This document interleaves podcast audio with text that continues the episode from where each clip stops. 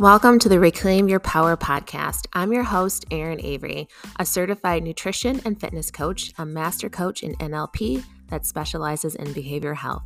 This podcast is all about reclaiming your power over food, your body, and your life with confidence. On the podcast, we talk about binge and emotional eating, mindset and habit change, body acceptance, and female empowerment. So, if you've had enough of feeling like you're just surviving and ready to thrive in self-love and acceptance, then let's get started.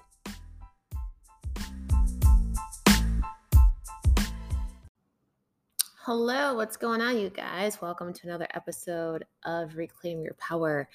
Today's episode is something that I am bringing to light because I have clients that are just in awe of time. And so I'm just going to dive right in because, you know, why stall? So anyways, the topic of principles of productivity is, it comes from a place because the most common used phrase I hear from clients is, I don't have time, or I'm too busy. How can I find time?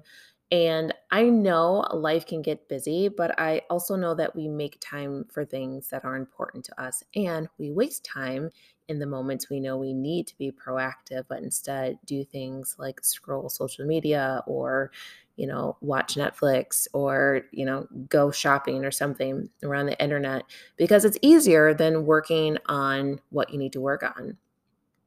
And so that's why it's an excuse of, I don't have time. And I say that harshly. I say that with love, that you are making an excuse because there is time. You have time to do the things that you want to do. Go get your nails done. Go get your hair done. Go out to eat. Go pick up food, right? You have time to do those. And one of the things that that are argued is, well, yeah, because I have to eat. I have to go to the grocery store and do that. That's a non-negotiable. I have to go get my hair done and my nails done. And I would not disagree at all. In fact, I will tell you, I agree. But do you not also have to try to get to your goals of, you know, whatever your goals may be, to end your struggle with binge eating, to lose weight naturally, to feel confident in your skin, right? You can go get your nails done, but you can also commit to meal planning and including those treats that you like in every meal, because that is the work you need to do in order to end your struggle with binge eating, right?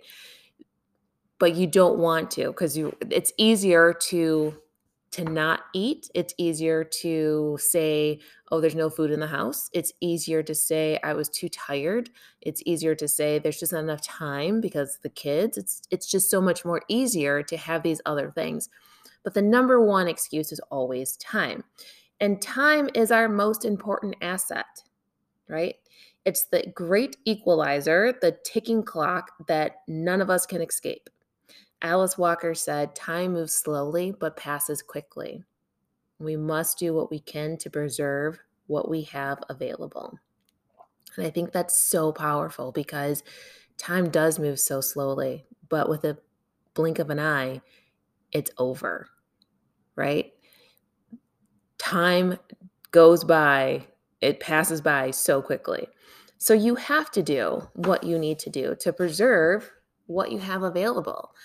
And by that little phrase, preserve what we have available, means, what are we going to do with that time? How are we going to utilize that time so that we can be productive and do the things that we need to do and achieve so that we can be successful in all areas of our life?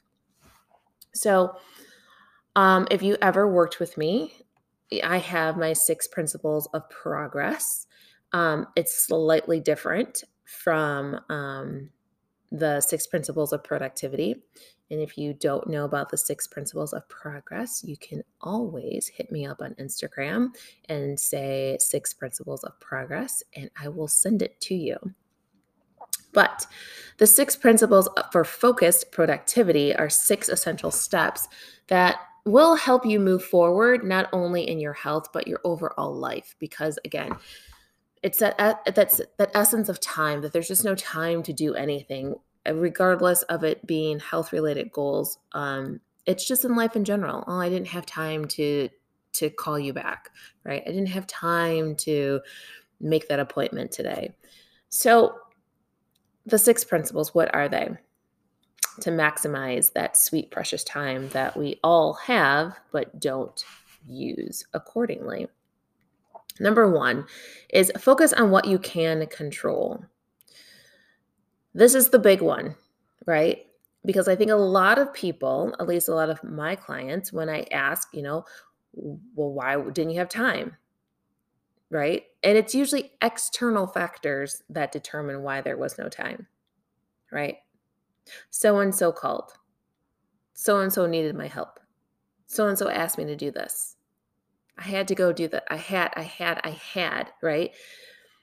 And my thing is this. So-and-so could have called, or you quote-unquote had to do this, but don't waste energy worrying about things that you can't change, right? So-and-so called and needed my help, right? You can't change the problem. You can't help the problem. Whatever external factor is going on, if it's out of your control, then why put all your energy into it? And here's what I mean. I'm not saying don't go help your friend, but I'm saying your friend called because, she's brokenhearted. Okay, cool. So she called, you were there for her. Great, right?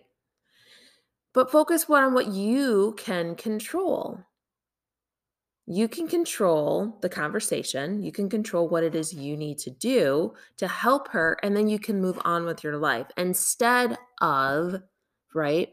She was heartbroken, so I had to go over there to help her. I had to go, we had to go out for drinks. Like that's one that I feel like I hear a lot, oddly enough, is that, someone was in dire need, so you had to talk to them, you had to go over there, you had to go out to dinner, you had to go out for drinks, right? You didn't have to do anything, right? That energy, you can't change what happened. You physically cannot change the relationship to get it back together. That's between your friend and who they broke up with, or who broke up with them, right? You can't change any other person's dynamic in life. You cannot change anybody's thoughts, feelings, or actions besides your own. And when you put too much energy into someone else's or something else, it's just another way of procrastinating and saying, this was more important than insert whatever your goal was, right? So focus on what you need and what you can control, because when you do that, you're able to remove yourself from those external factors that, again, have nothing really to do with you outside of what it is you can control. So that's the first thing. The second one, and I use this a lot, is to use a timer to keep your focus. Another big one that I've heard is, I just can't seem to get it done. Like there's not enough time. Well, if you use a timer, right, a visual timer, right, on your phone, on your microwave, you set the timer. It's a great way to see time represented, because I think when we go into doing things, right, we feel like it takes so much time to do. But when we can really sit down and say, I'm allowing 20 minutes to clean up, I'm allowing 20 minutes to go for a walk, I'm allowing 1 hour to meal prep, right? When we set that timer and we stay focused, right? It's a reminder to you that you've dedicated this amount of time to a single task. And that's the beauty of setting an actual timer. I tell clients all the time, right? Schedule it in. What time are you going to do it and for how long? They're like, okay, I'm doing it at 10 o'clock for 25 minutes. This is what I'm going to do. Cool. Day comes around for a check-in. Did you do it? I didn't have the time. but you did. The problem is when it comes to setting goals or when it comes to a task, we don't fully, and it sounds like I'm going to repeat myself, but we don't fully immerse ourselves in that task.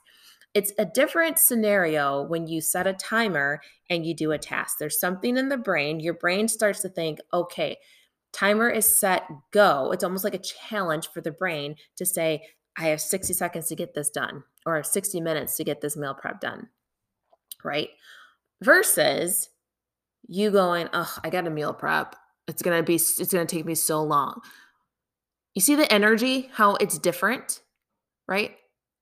One energy is like, okay, I have 60 minutes, setting the clock, go. Versus, oh my God, I got a meal prep. I don't know how long it's going to take. It's going to take forever. I'm being in the kitchen for 2 hours, right? Scenario one, you're like, gung-ho, let's freaking do this. Scenario two, you're like, nope, I'm out, not doing it. But when someone asks me, I'm going to say I don't have time, because in your brain, you don't have time, because in your brain, you've just said you had to do this for 2 hours. When really, it could take 2 hours if that's what you're setting your time to do. But if you set a timer for 45 minutes, you do all you can do in 45 minutes and you're out, you're done. That's how long meal prep took, 45 minutes, right? So if you use a timer, it really does keep your focus and it creates a different energy around the task that you're doing.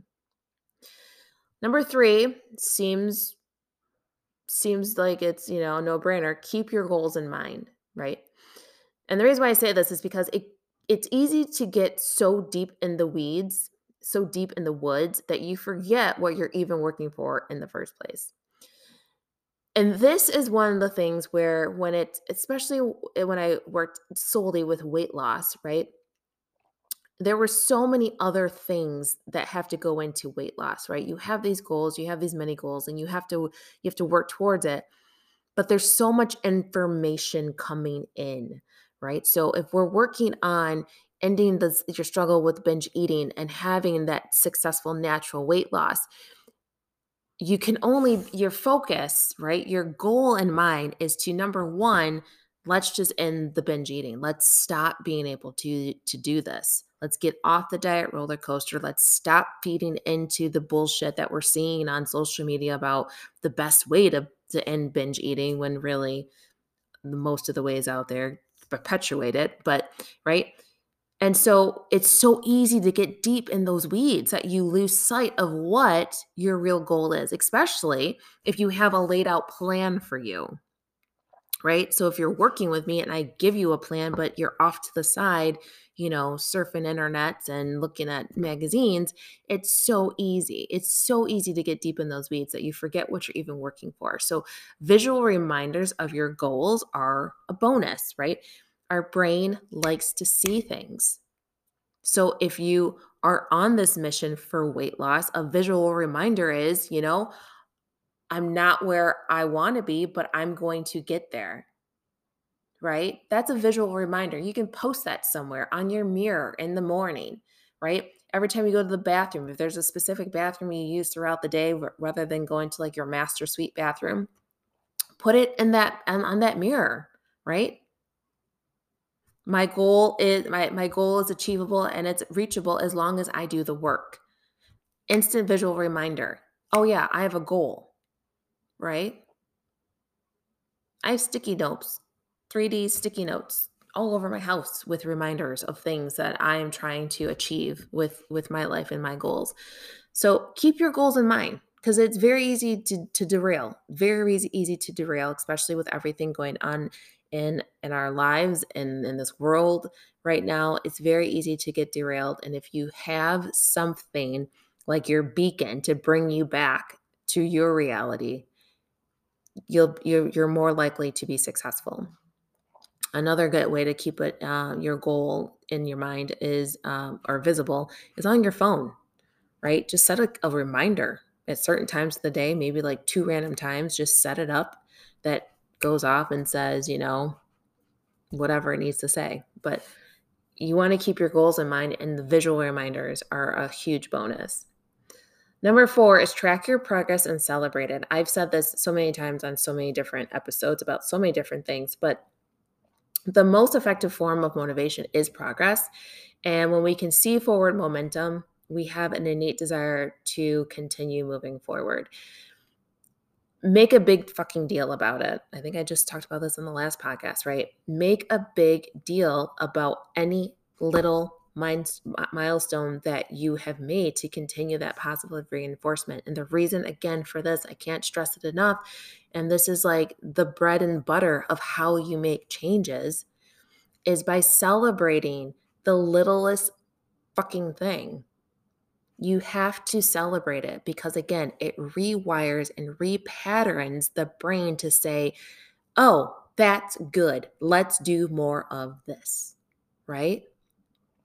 It sends off natural dopamine, right? It's almost like, so say you're a drug, or say you decide to do cocaine. Let's just put that out there, right? Cocaine works on the dopamine, which is the pleasure and reward system, right? This is how drug addiction works. This is exactly how drug addiction works. You do a drug, especially if it's an upper, it sends dopamine throughout the brain. The pleasure reward synapses ignite. They start to flash. They wire together. And in your brain's a fucking party that says, yes, this is fucking great, exciting. Let's do more of it. This is exactly how drug addiction works, because that first hit, that's what your brain is doing. It says, yes, let's do more of that. So then what do you do when you start to feel down and out again, right? Your habit, the pattern, the routine, because your brain was like, yes, let's do more of that. And you might have even been like, yeah, that was fucking cool. I didn't feel anything. Let's do more of that. So you have to do more of that drug. And the sad part of this analogy, this metaphor, but it's so true, is that, you have to do more, but you physically have to do more because there's nothing like that first high, right? That first high, as you've heard it before, you're chasing that high and you can never get that high back. And that's why drug addiction happens. But I digress so far. But my point is, you have to celebrate it, because celebrating it is like giving your brain a natural drug. That is your brain's drug saying, yes, let's do more of it. That was fucking awesome. We did good. Let's keep doing more good. Again, the bread and butter of how you can be successful at every single one of your goals, if you just celebrate every little thing. Every little thing that you do, because it compounds and it adds up, right? Prime example today, while I'm recording this, I had planned on doing a workout, and then I planned on not doing a workout because I got zero sleep. I happened to be in my basement doing something. I looked over at the Peloton and I jumped on it for 15 minutes. And when I got done, I was like, that was fucking awesome. Let's do more of it. Like, I wanted to actually continue my ride. I wanted to hop back on it, but I have things to do, and 15 minutes was great. So you see what I'm saying? Like, you celebrate it. You celebrate the fact that you drank 5 glasses of water today when typically you only drink 1. That's a big deal, right? That's a huge deal, especially when you're trying to change your water habit. That's a huge deal. So when you make a big deal about important milestones, it continues that positive reinforcement in your brain first and foremost, but within yourself too, right? So get excited, celebrate it. I can go on and on about number 4. Number 5, be patient with yourself and with others. Remember that others may not be on the same path as you, and change is hard. So I say this because something that comes up a lot with clients is, when you're on a path of change, other people cannot relate to it a lot. And so there might be negativity from other people, right? I know for me, prime example, when I was not eating like I used to, when I was binge eating, and when it was associated with like going out and partying and drinking, right? Well, I'll use drinking actually. When I was going through my change of drinking, when I just stopped binge drinking, a lot of my friends didn't get it. Why aren't you drinking? Oh, I got all kinds of like snide remarks like, oh, why aren't you drinking? Oh, you think you're too good to drink? Oh, no. Or, oh, Aaron's not drinking, so we better behave ourselves. Like stupid things like that, because they're not on the same page as me, right? I was going through this thing of my own path, my own journey of why I wanted to stop drinking, and change is hard. It's hard for the person that's going through the change, right? So it was hard for me when I stopped drinking, because here I am wanting to be out with my friends who are drinking, and now they're like putting me down for not drinking. So I'm going through this struggle, but I have to stay true to myself so I don't drink, right? And it's hard for them because they feel, right? They feel like they're losing the Aaron, right? But speaking to the masses, those other people feel like they're losing you, who they knew as the drinker or as the binge eater or as, the girl that goes out and finishes their plate. And then the second you just like order half of what you've ever ordered before and you don't finish it, and they're like, why are you eating the plate? Oh, you're on another diet. Oh, you're too good to eat. Oh, you think you're cute. Things like that, right? It's hard because they've identified, you had this identity as this person. They identified you as this person, and now you're breaking away from that identity, but they still see you as the old identity, and it doesn't compute, right? And I hope that makes sense. I hope that whole scenario made sense, right? It just, again, it boils down to when you change, the change is not only hard for you, but it's hard for other people, but you have to stay true to yourself. Don't allow yourself to get discouraged around those other people. Don't allow yourself to let those comments from other people discourage you, especially when your progress starts to get slow, right? Because we all know, especially when it comes to weight loss, right? It's a slow progress, but if you are doing right, your program, you're eating the way that you feel like you need to eat in order to lose weight, right?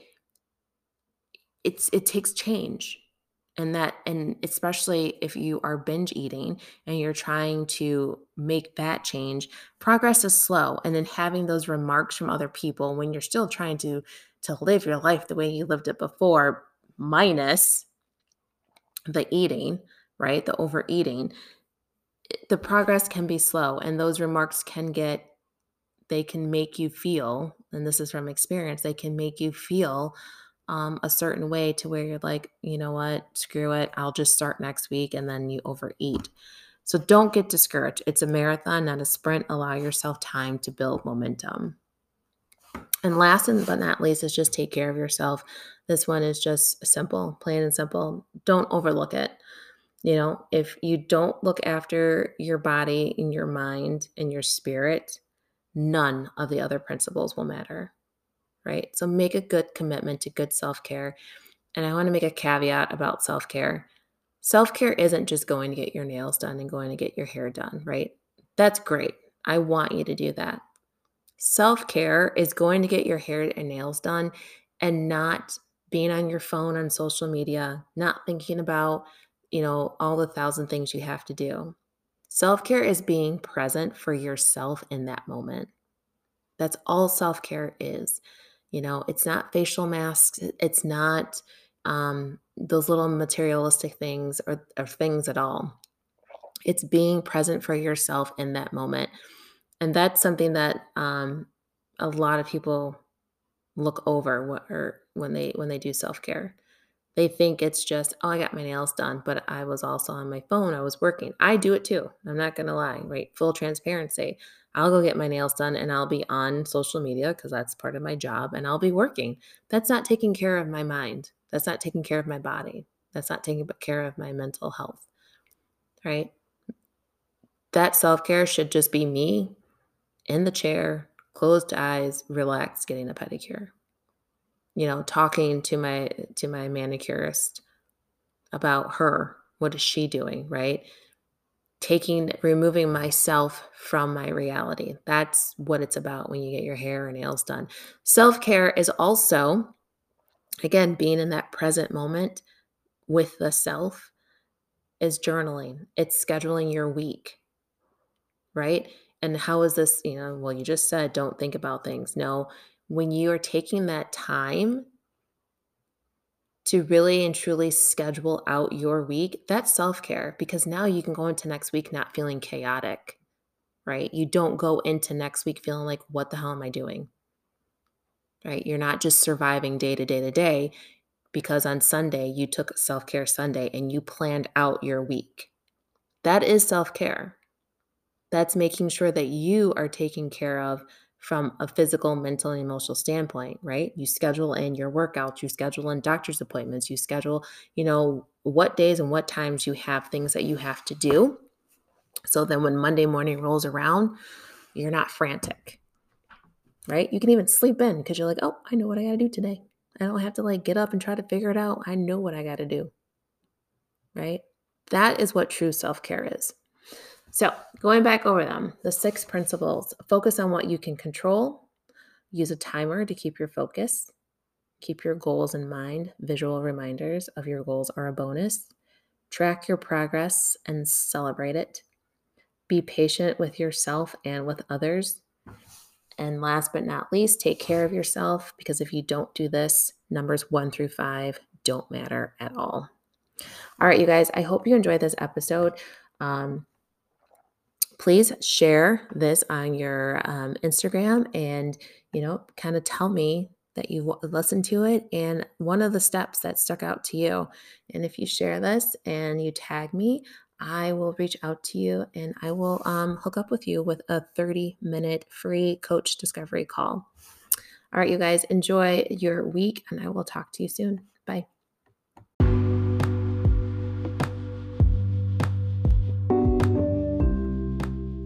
Hey guys, did you enjoy today's topic? If something in this episode resonated with you, I would love it if you would share it on your social media. The more people that get a chance to listen means the more people I get to help.